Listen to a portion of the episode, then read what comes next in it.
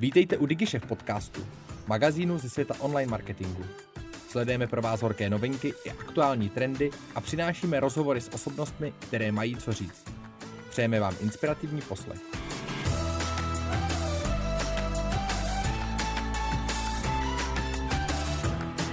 Ahoj marketáci, vítáme vás u dalšího dílu novinek ze světa marketingu. A v dnešní epizodě tak eh, se budu eh, zase s Aničkou, ahoj Aničko. Ahoj. Bavit o podcastu Uncensored CMO, tentokrát s Markem Ritznem a tenhle ten podcast nás Aničkou za poslední měsíc nejvíc zaujal, protože se bavil vlastně o nejlepších, nejlepších kampaních za uplynulých rok. A to je vlastně i téma, který jsme si dneska zvolili, ale Nejdříve pojďme si rozebrat, co se v tomhle tom podcastu dělo a jak na nás působil. Anička, jak působil na tebe? Samozřejmě Mark Ritson vždycky uh, nešetří ostrýma slovíčkama, tak asi ho známe všichni z Marketing Festivalu a, a z jeho článku a podobně. Nicméně eh, myslím si, že ta hlavní myšlenka, která tam padla, uh, byla, že marketing se hodně proměnil, což uh, i v, na konci Mark Ritson uh, přidal tu informaci, že bude měnit svoje uh, kurzy, mm-hmm. mini MBA a předělávat kvůli uh, tomu, jak se vlastně marketingová teorie a její ověřování posunulo. A celý to je o tom, to, co si odnáším já z toho podcastu, že uh, my sice nemůžeme zamrznout v čase, pořád bychom měli sledovat novinky, ale i tak bychom měli mít na paměti to, co bylo v historii značek a to, na čem ta daná značka staví. Takže mě vlastně to, co si z toho odnáším já a nejzajímavější informace nebyly ty nejzábavnější, nejefektivnější kampaně, ale bylo to vlastně odkaz k nějaké i historii značky, se kterou se nadále pracuje a dává se do kontrastu s daty a s nejno, nejmodernějšími a, teoriemi a tak dále. Takže to, to bavilo mě. Mě tahle ta myšlenka, kterou si ty zmínila, obecně zaujala taky, protože uh, ty si tady zmiňovala mini MBA, jako já teďka si projíždím to brandový a Ritson tady vlastně mluví o tom, co ty si, uh, nebo v tom mini mluví o tom, co ty jsi zmiňovala a on byl vlastně vychovaný dvěma, dvěma školama marketingovými. Jedno je Amerika nebo americká škola, která se právě zaměřuje na zkoumání zákazníků, to, jak vnímají v současnosti značku a vlastně postavit i ten positioning nebo tu značku na základě těch potřeb eh, toho zákazníka, současných potřeb toho zákazníka. A druhá je ta francouzská škola, kdy on zmiňuje, jak pracoval pro Don Perignon a tak dále, která se zaměřuje víc na tu historii té značky, na to, že ta značka by měla hodně vycházet z toho, uh, odkud uh, vlastně přišla, nebo jak, vznikla od uh, těch zakladatelů, od toho, proč, proč tu firmu založili. A tahle ta myšlenka by měla prostupovat celou tou značkou. Bylo strašně zábavný, bylo, nebo bylo super poslouchat i ty příběhy, nebo ten příběh, který oni tam zmiňovali, že tuším, tuším že značka, tak asi nevybavím. Hennessy, bylo to Hennessy. Hennessy, tak jak mluv, eh, mluvili o tom, že oni vlastně řešili nějaký současný problém a z těch uh, análů vlastně vy, vytáhli řešení na tu svoji současnou otázku. Jo, jo, o, já nevím, jak moc chceme spojovat a ten příběh, ale, ale rozhodně se jim vyplatilo prohledat archivy pro to, aby uh, dokázali podpořit jeden ze svých produktů a v podstatě nějaký historický nárok na vznik tohohle produktu. A díky tomu našli i takový hidden treasure a, a získali ještě víc, než očekávali. Takže to je nejenom to, že pokud máte 200 let starou značku, tak se vyplatí znát její kořeny, to, jak vznikla a jak se vyvíjela. Ale uh, to poselství já vnímala i v tom, že Vlastně u značek, které vznikají nově, tak v prvních letech po vzniku 5, 10, možná 15 uh, se dějou takové věci, které uh, jsou dost organické, jsou založené na lidech, kteří pro tu značku pracují, jsou založený na zakladateli a dost často jsou to takové malé náhody, a který ale formují nějakou uh, pozici té značky, hodnoty a a vlastně jsou to věci, ke kterým se dá historicky potom vracet a na kterých se dá stavět a vytáhnout nějaká odlišnost od uh, konkurenčních značek. Hmm. Oni tady lehce i uh, zmiňují uh, debatu diferenciace versus distinktivnost, což uh, ta diferenciace, a i Edison to zmiňuje, že vlastně v současnosti může být, uh, nebo je vlastně relativní a nemá se brát jako v minulosti, jako že to bylo USP, že má být jako úplně unikátní, což uh, hlavně v dlouhodobém časovém horizontu úplně jako nejde docílit s tím, že patenty propadají a tak dále, takže, ale, ale furt to vlastně nesnižuje tu důležitost té diferenciace, která může třeba vycházet právě z historie té značky. A ty jsi to tady trošku uh, otevřela, ale jaká je vlastně, uh, nebo jaký je tvůj názor vůbec na budování té značky, jestli to má vycházet právě uh, z té historie nebo z nějaký současné potřeby, protože a případně pokud se to jako klešuje, eh, řekněme nějaká historie nebo historický positioning s tím, co v současnosti je nutný pro ten trh. A já vím, že říká se, že vlastně jako první umírají značky, které jdou jako vždycky s dobou, protože vlastně jsou furt jiný, ale kolikrát ty značky musí opravdu projít nějakou eh, razantnější obnovou, tak jaká, jaký je vlastně tvůj názor na to, Eh, na tu debatu, jestli vycházet spíš z té historie nebo eh, ze současnosti a tím myslím jakoby z, nějakého, z nějakých potřeb na tom trhu. Já si myslím, že je to trošku analogický k tomu, jak se vyvíjíš jako člověk, protože v dětství získáváš nějaké vlastnosti a schopnosti, který jsou částečně vrozený, ale podpořený výchovou a tím prostředím, ve kterým uh, ty ses uh, vyvíjel. A postupem času v té dospělosti samozřejmě získáváš nový názory, nový styl, nový trendy a, a asi trochu obměňuješ to, jak se k věcem stavíš, co říkáš, jak se prezentuješ, ale zároveň si myslím, že ten základ je hrozně důležitý pro to, aby se vyvinul tak, že ho umíš využít, anebo naopak ho umíš potlačit, což je takový psychologický okýnko, který uh, si myslím ale, že může platit přesně tak u těch značek, že uh, ne vždycky uh, se na té historii dá stavět, a ne vždycky je to vůbec značka, která uh, si má z ní co vzít. Dost často na to narážíme u, u těch větších značek, u korporátů nebo u těch, kteří vznikly čistě zatím uh, mě nebaví produkt, ne, nejsem, uh, nejsem uh, tady nějaký inovátor, který by chtěl zlepšovat život zákazníkům nebo svět, ale chci vydělávat. A, a v tu chvíli uh, se tam tady ty hezký příběhy zakladatelů a uh, nějaký jako historický ukázky hledají těžko, takže, takže v tu chvíli fakt stavíš tu značku marketingově tak, aby zasáhla toho současného zákazníka. Asi je to pro každou značku jiný, asi strašně záleží na tom kontextu. Já jsem chtěl jenom uh, vidět nějaký tvůj základní názor a ta analogie vlastně byla jakoby za mě fakt, fakt super s tím, s tím dospíváním. Uh, je to dost přesný. Ten můj názor na tuhle otázku tak je vlastně jakoby docela podobný, jo? že ale víc bych to ještě o něco stáhnul na to, jestli se bavíme o nějakých jakoby dlouhodobých brandingových kampaních, anebo o nějakých aktivačních kampaních, kdy si myslím, pokud bych to vztáhnul prostě na long and the short of it, takže ty krátké aktivační kampaně můžou vlastně víc odrážet uh, tu současnost, kdyby ale tam měla být ta špetka toho DNA té značky, ale můžou být jakoby víc aktivačně laděný, víc uh, zaměřený, víc uh, napozicovaný na ty současné potřeby ale ten střed té značky, ta DNA, i tomu chceme říkat jakkoliv, tak uh, by měla vycházet z nějakého dlouhodobějšího konceptu, který se třeba může opírat o, tu historii.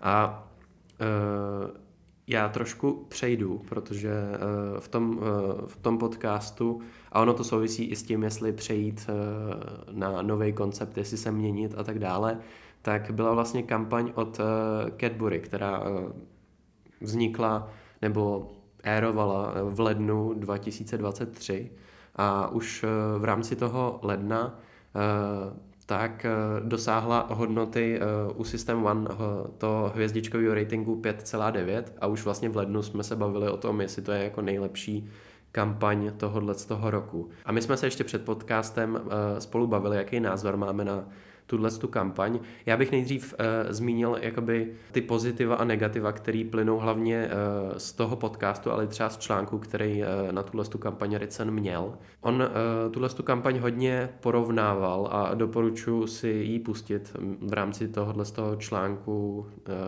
tak bude uh, přiložená. Doporučuji si ji pustit, protože Cadbury tady vyhrál loterii nebo dost dobře pracuje s celkovým konceptem svým, nebo s tou pozicí té značky, tou DNA, kterou oni jakoby vytvořili.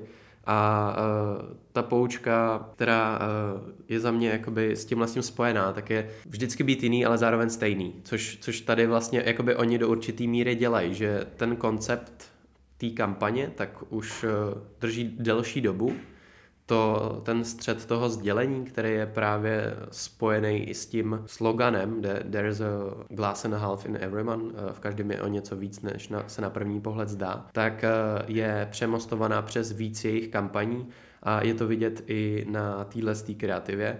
A když jsem to porovnává s předchozími snaženími ve formě vlastně gorily, kterou zná si každý, kdo eh, kdy byl na stránce Contagious, kde vlastně ty oba dva ty koncepty tak eh, byly ve své době efektivní, tenhle ten je efektivní v současnosti, ale ten koncept současný, tak přímo použiju to, co Ricen uh, využívá v tom svém článku, tak má jakoby nohy, nebo nevím, jak to přeložit do češtiny líp, že vlastně my můžeme zachovat ten koncept a furt si hrát s tou kreativou při zajištění stej, stejný message, ale my jsme se tady vlastně o tom bavili, že ono je to strašně jako super, ta kampaň uh, chytne za srdíčko, ale uh, otázka je, jestli by si tohle vlastně mohli dovolit menší značky, protože ten branding tam silný úplně není. A jasně, eh, ten koncept tam zachovává stejný, ale kdybych byl menší značka a jednak jsem ten koncept nedostal ke všem, eh, nebylo by tam tak silný spojení vlastně s tou značkou, tak jestli by ta kampaň byla stejně efektivní, jestli se to můžou dovolit i menší značky. Za mě je tam ten teplý lidský příběh, eh, což je ten jejich vzorec, ta eh, jejich opakující se stříbrná linka, která jde napříč každým příběhem. Ale uh, myslím si, že ne, že by si to nemohla dovolit menší značka. Rozhodně by s tím měla menší úspěch, protože Cadbury tady těží z toho, že už tenhle koncept jede po několikáté, zákazníci ho s nimi mají spojený a tudíž ten branding může být mnohem méně výrazný nebo méně četný a i tak si lidi počkají na výústění a dojdou si k tomu, že to je jejich, protože už tam mají nějaké háčky, podle kterých poznávají, že to bude kampaň Cadbury. A tohle je vtipný, že mě to hodně eh, vrací zpátky k jedné epizodě, kde jsme rozebírali kampaň McDonaldu. Já jsem na ní těma, taky chtěl navázat. S těma obloukama, kdy uh, oni v podstatě nedrželi sice stejný koncept, ale zase využili něčeho, co mají u zákazníků silně vybudovaný a kde uh, se ta asociace velice rychle uh, těm lidem vyjeví. Tudíž eh, ve chvíli, kdy ta značka už má za sebou prostě roky komunikace, a miliony, možná víc eh, investovaný do mediálního rozpočtu, tak v tu chvíli ty si můžeš mnohem víc hrát a o tom, jako to je ta krása toho budovat značku postupně a dopracovat se k tomu, že nemusíš mít vytapetovaný prostor svým brandingem, což jenom by the way, teďka jsem koukala na na očko, tam je nějaký pořad sponzorovaný KitKatem.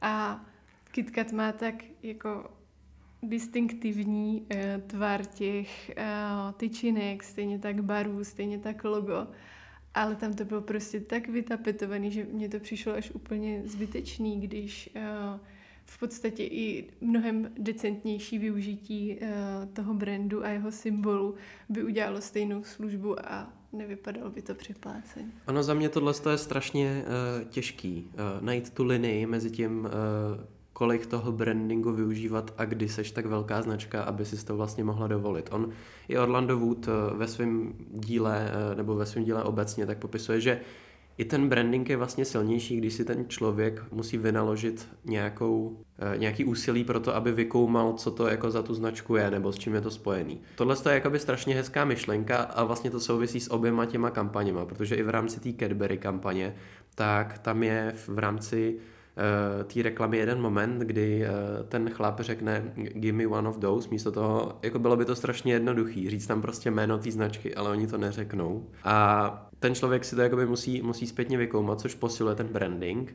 Ale zase, pokud bychom se bavili o menší značce, tak to si tohle to prostě jako nemůže, uh, nemůže tak dovolit, protože sami víme, že prostě ty lidi nevěnují takovou pozornost té reklamě. A když nejsem takhle velká značka, nemám tak dlouhodobý ten koncept, tak tohle to jako jenom lehký obrandování té kreativy si prostě nemůžu dovolit. Tak a... odpověď na tu tvoji otázku, kdy si to ta značka může dovolit, tak je testování, protože ty si to dokážeš samozřejmě otestovat dopředu, jestli ten branding chytají lidi už na první dobrou a jestli jsi ve fázi, kdy tvoji značku poznají i podle tady těch hintů, jako je fialový obal v pozadí nebo uh, nějaká příběhová linka. A druhá věc je, která tě může trošku nasměrovat, tak je to, uh, do jakých médií se chystáš, protože ty samozřejmě tu pozornost můžeš ovlivnit uh, díky zvoleným médiím. Takže ve chvíli, kdy, já nevím, Cadbury si měla třicítku, tak průměrně u toho televizního spotu člověk věnuje asi 13,8 vteřiny pozornosti za celý ten 30 sekundový spot, tak si musíš dobře vypočítat ty hinty, jestli, jestli prostě nějak v rámci toho příběhu jsou dostatečně distribuovaný. Ale tím testováním to podle mě ověříš nejlíp. S tím tím souhlasím. Samozřejmě pak otázka, kolik těch značek na to testování jakoby má peníze, o tom jsme se taky bavili ještě před podcastem. A uh, pak takový odolání uh, tomu nutkání vůbec změnit tu kreativu nebo ten koncept, protože Cadbury tady vlastně drží ten koncept dlouhodobě a i kvůli tomu si můžou dovolit mít tam ten branding uh, vlastně lehčí, protože dlouhodobě drží tu kreativu, dlouhodobě drží vlastně tu stříbrnou linku, kterou, kterou si zmiňovala a to je vlastně jakoby další věc, kterou jsme tady chtěli otevřít, že reklamy starnou, eh, nebo i kreativa starne daleko pomalejš, než si my marketáci můžeme myslet, nebo než, eh, než si myslíme. Já si myslím, že reklamy můžou zrát jako víno, ale, ale ne všechny. Takže uh, tam za mě si myslím, že třeba první rok vysílání může mít reklama nižší efekt než potom v následujících letech, že tím, jak se to lidem stává známý a, a mají k tomu už vybudovaný nějaký vztah, tak vlastně jsou, mají k tomu pozitivnější emoce a jsou třeba náchylnější k tomu a, o té značce přemýšlet a potom třeba a, se vydat i k nějakému spotřebnímu chování. Jo, a to je vlastně i potržený v takzvaném Coca-Cola Track Indexu od System One, který přesně tohle to potrhuje, kdy blíží se nám Vánoce, pravděpodobně tu reklamu uvidíme znova, tak uh, ten klasický uh, Coca-Colovský nákladák, který jezdí každý Vánoce, tak na začátku měl daleko nižší rating, tuším, že to bylo okolo tří hvězd, než má v současnosti a to, jak eh, dlouho oni to používají, což je přes 20 let, tak vlastně v rámci toho času, tak efektivita té kampaně rostla. A s tímhle s tím eh, je spojená vlastně i další kampaň, kterou jsem tady chtěl eh, zmínit, protože patří za mě mezi moje jako nejoblíbenější kampaně za tenhle ten rok a to je australský Come and Take a Day, což je kampaň, která se zaměřovala na podporu turismu v Austrálii. Eh, byl, byl v ní eh, vlastně takový klokánek, když už se bavíme o, nebo když jsme tady zmínili Distinctive Brand Assets, tak oni si vlastně vytvořili takové postavičky a tahle ta kampaň tak eh, drží vlastně dvě hlavní věci, které si z ní vlastně odníst. První je, že bychom měli poslouchat spíš to naše cílový publikum, než některý uh, lidi, kteří nám můžou říkat, že reklama je nefunkční nebo že to není ta správná kreativa. A je to spojený právě s touhle kampaní, která se odnesla poměrně rozsáhlou kritiku napříč uh, marketingem v Austrálii, ale oni si tu kreativu dobře otestovali, otestovali si jich na cílových trzích, což byla Amerika, Francie, Anglie a tak dále. A na těch trzích tak předběžně kampaň performovala hodně dobře. Vlastně i potvrzovala to, že marketáci nejsou cílový publikum a je to jak v tom pozitivním, tak v tom negativním. To, že můžeme vyhrávat nějaký ceny za kampaně, a už jsme to zmiňovali v minulých podcastech, neznamená, že ta kampaně je skutečně efektivní, protože pozornost a tak dále a pro to cílový publikum nemusí být efektivní. A druhá věc, kterou si uh, odní z téhle kampaně, je to, co jsme tady otevírali, je to, že kampaně nestárnou. Protože uh, Filipa Harrison, uh, která je uh, ve vedení vlastně uh, toho marketingu, uh, který stojí za tuhle kampaní nebo toho týmu, tak se rozhodla stejnou kreativu použít i tenhle ten rok a vlastně tím ušetřit náklady na tvorbu nový kreativy, protože jednoduše ví, že ta kreativa nestárne tak rychle. A aby jsme to měli podložený i uh, nějakým výzkumem, tak uh, Analytic Partners uh, v roce 2020 zkontrolovali přes 50 tisíc reklam, přesněji to bylo 51 246 kdy z těch 51 246 reklam jenom 14 vykazovalo nějaký známky toho, že by oni to v angličtině se tomu říká wear out, ale prostě, že odpadá efektivita těch Že by těch byly reklam. obnošený. Přesně tak.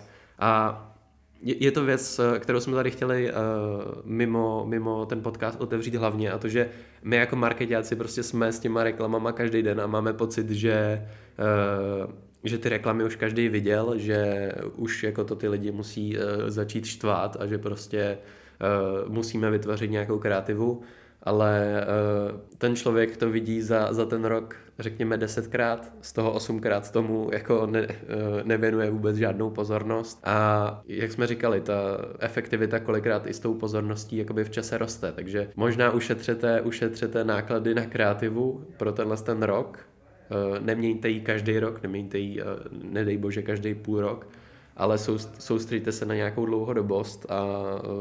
Uh... U nás je to dobrý příklad toho, že my v Tasteu pořád dokola používáme kulinářskou terminologii a taky si myslíme, že už to musí každýho otravovat, tak doufám, že na to nedostaneme nějaký feedback, že to tak je. Ale, uh, ale pomáhá to rozpoznatelnosti té značky a ještě abych navázala na tu jednu věc, kterou si teďka zmiňoval. Uh, můžete ušetřit na té reklamě, pokud je efektivní a funkční. A tu kampaň nemusíte dělat znova, pokud víte, že to, ten váš současný spot nebo ta komunikace funguje, ale to rozhodování by mělo pořád probíhat na základě dat.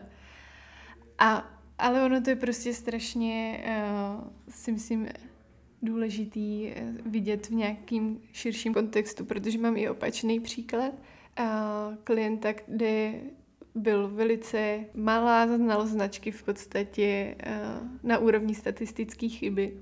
A eh, s malou kampaní, s malým rozpočtem v televizi, tak výsledky té kampaně prostě nebyly třeskutý, nebyly ani to, že by se zvedlo o několik procentních bodů znalost značky a podobně.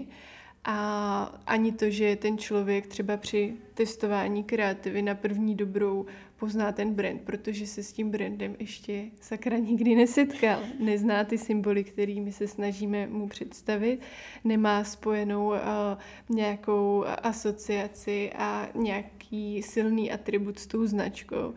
A my ho to musíme teprve naučit. A v tu chvíli prostě eh, to vidět sice nad výsledkama nějakého posttestu, který je na malém vzorku, tak za mě prostě není třeba adekvátní v některých případech. Takže tam eh, to testování eh, je vždycky závislý samozřejmě na nějaký metodologii a už v tu chvíli, kdy se do toho pustíte, tak důležité je testovat aspoň konzistentně, tak abyste ta data mohli v čase porovnávat mezi sebou. No a věc, nebo věci, které z tohohle z toho všeho vyplývají, z téhle celé naší uh, debaty, tak mám to tady sepsaný v nějakých bodech toho, pokud řešíte kampaň nebo řešíte, jak přistoupit k marketingu tenhle ten rok, případně příští rok, tak eh, první bod tady mám, že kampaně nestárnou. dobrý kampaně nestárnou, asi, asi jak jsi to, jak, jak jsi to jako upřesnila. Je to zmíněný v tom researchi, který jsme tady vlastně zmiňovali. To, co si z toho odníst, je, že práce marketáka by prostě nemělo být každý rok přijít eh, s novou kreativou, která je úplně jiná. To stejný, když přijdete k novému klientovi a o tom jsme se bavili vlastně v minulém díle, když přijde nový CMO, že vlastně není kolikrát dobře, když všechno mění, tak odolejte třeba i uh, tomu nutkání jako změnit úplně celý ten koncept, tu reklamu a tak dále. To s tím jako souvisí, jo? zase záleží. A ono nemusí být ani celý koncept, ale vy pokud vytrhnete nějakou esenciální část, tak v tu chvíli se vám rozpadá ten ekosystém, který jste postavili kolem toho. To znamená, pokud máte třeba charakter, máte nějakýho maskota a vy mu změníte osobnost, tak najednou celá ta komunikace kolem dokola padá. A, a je asi důležitý prostě prvně poznat celou, a, celý ten marketing a značku, než se do těch změn a, nějak výrazně pustíte. Takže pracujete s vlastním egem, bych to tak jako řekl. Další psychologický typ. My to příště přejmenujeme na psychologické novinky. Uh, druhá, uh, druhý bod taky vypadejte jako vy a s tím se pojí jako celkově práce RMR Basketball Institutu a Distinctive Brand Assets. Ono to bylo obsažené i v té v kampani, že vlastně když máte tu znalost, když už máte dlouhodobý koncept, tak můžou být ty vaše hinty trošku pozvolnější a nemusí být vlastně tak na první pohled jasný. Pokud jste samozřejmě menší značka, tak jako kodifikujte, co, co můžete a udržujte to konzistentní, protože ten člověk s váma přijde daleko mínkrát do kontaktu, než, než u těch velkých značek. A nemůžete si dovolit přesně to, co bylo třeba uh, v té kampani uh, Raising Arches anebo, nebo v té kampani teďka nový Cadbury, který si můžou, být, uh, nebo můžou si dovolit být daleko pozvolnější než No, za mě to doporučení je, řekněte to rychle, protože vy vlastně uh, můžete využít potom kratší formáty, kde třeba ten člověk uh, rychlejš scrolluje a přejíždí, nebo si koupit kratší uh, televizní spot, ale když to řeknete rychle a nestratíte u toho pozornost zákazníka, tak uh, to může být vlastně podobně funkční to podle mě strašně záleží na té kreativě. Jakože já obecně nejsem... Ano, jo, ano, jasně. ne, to je naprostý souhlas, to je jako dobrý doplnění. Já obecně, uh, což souvisí s bodem 3, a to je působte na emoce. A to je za mě jako čím na menší formát jdeš, čím jdeš na kratší čas, za který ty chceš předat tu zprávu, tím je těžší tohle to udělat. A já, já vím, že ta naše pozornost kor v čase se prostě snižuje, máme tady sociální sítě, které nás vytrhávají a jako ADHD má prakticky každý druhý člověk v dnešní době, ale to předání té emoce je strašně těžký v těch několika sekundách a dá, dá se to řešit větvením, ať už eh, to, že nejdřív třeba předáme tu delší message a pak jenom člověku připomínáme, dobře se tohle to dá dělat třeba na YouTube nebo navázáním právě YouTube třeba na televizní reklamu ale tohle je za mě strašně těžké jako udělat jenom za těch třeba 5 vteřin nebo 15 vteřin, což jsou ty formáty. Asi se to dá udělat, ale je to za mě daleko, daleko těžší. Ano, tak uh, aspoň něco z marketingu může pořád zůstávat uměním. Další bod je, zaměřte se kan- na kanály s vysokou pozorností, práci lumenu nebo celkově tu pozornost jako takovou, tak jsme tady už taky řešili. Vyberte si ideálně právě ty kanály, kde ta pozornost je nejvyšší, jenom Aničko v rychlosti můžeš dát nějaký příklady těle z těch kanálů a případně jaká tam ta pozornost je dle studie Lumenu? Ten uh, eh, 30-sekundový televizní spot už jsme zmiňovali, co mi přijde uh, zajímavý, takže u patnáctky vydrží ty lidi téměř polovinu času, takže poměrově vlastně, vlastně víc než u té třicítky. A potom pro digitální kanály, tak za mě zajímavý, že z 6-sekundového bumperu vy máte pozornost toho člověka cca 2,3 vteřiny.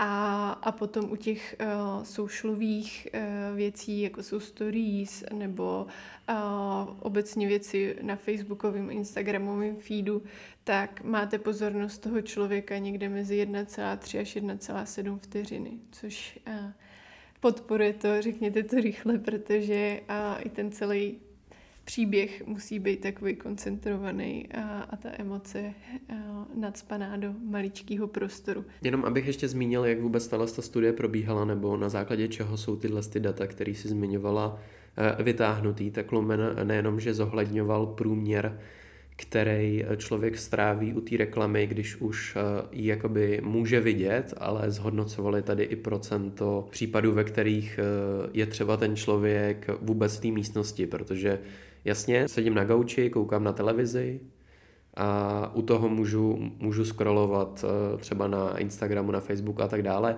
ale třeba vůbec nemusím být v té místnosti, což je příklad třeba právě té televize, u YouTube je to o něco jednodušší, ale taky, taky dneska už YouTube se docela převaluje i na ty, tele, na ty televize a už to není vlastně tak oddělený, jako máme televizi, máme, máme uh, YouTube, ale slejvá se to dohromady a proto dneska už fakt jako za mě uh, nazývat něco offline, online médiem není úplně, není úplně přesný. Dalším bodem je testování. A zase je to o něco těžší pro ty menší značky, které vlastně nemají ani tu znalost základní, ale o testování si třeba toho konceptu, pokud na to samozřejmě jsou nějaký peníze, tak eh, nám dává jakoby trošku větší smysl pokud navazujeme na to, co už jsme tady řekli, a to je, že ten koncept, pokud je dobrý, můžeme držet prostě roky a ne jenom půl roku, jednu kampaň a tak dále. Mně uh, tady vždycky napadne jedno prohlášení mýho známého sociologa, který uh, říkal, že uh, u jakýhokoliv měření a testování my vždycky dokážeme zjistit akorát to, co je horší varianta. Že samozřejmě, nebo jak se říká, zjistíme, nejlepší, která je nejlepší, tak nejlepší jsme pravděpodobně nevymysleli a nemáme ji v tom testování, ale vždycky víme z toho, co jsme dali dohromady, co bude nejhorší. A posledním bodem je rozložení kreativy do více kanálů, což eh, je taková obecná poučka, kterou jsem tady vytáhnul hlavně kvůli práci uh, Fielda a Bineta, který vlastně zmiňují ten synergický efekt z několika kanálů, ale za mě je to strašně navázaný na ten budget. A když prostě máme ten budget malý, samozřejmě v relaci i k cílovému publiku, tak eh, to, že ten mini budget rozdělím do víc kanálů, mi prostě nepodpoří ten celkový efekt, protože jednoduše ten zásah od každého to, toho kanálu by byl tak nízký, že bychom se nedostali ani na nějaký základní čísla. Takže tohle je nějaká obecná poučka, nebral bych ji úplně uh, vytrženou z kontextu, ale zasadil bych si ji do toho kontextu té značky, se kterou operujete. Já si myslím, že pro dnešek jsme toho řekli dost. Víc zjistíte ze článku, který, eh, který bude obsahovat jak nejčerstvější novinky, tak eh, odkazy na nějaké kampaně, o kterých jsme se bavili. Děkujeme za poslech a budeme se těšit příště. Díky, mějte se. Děkujeme, že jste si poslechli náš podcast. Pokud se vám líbil, sdílejte ho na svých sociálních sítích a inspirujte tak své okolí. Chcete zůstat v obraze? Odebírejte nás a žádná novinka vám neuteče. Napadá vás zajímavé téma nebo host, kterého máme vyspovídat? Dejte nám vědět. Naschledanou u dalších dílů.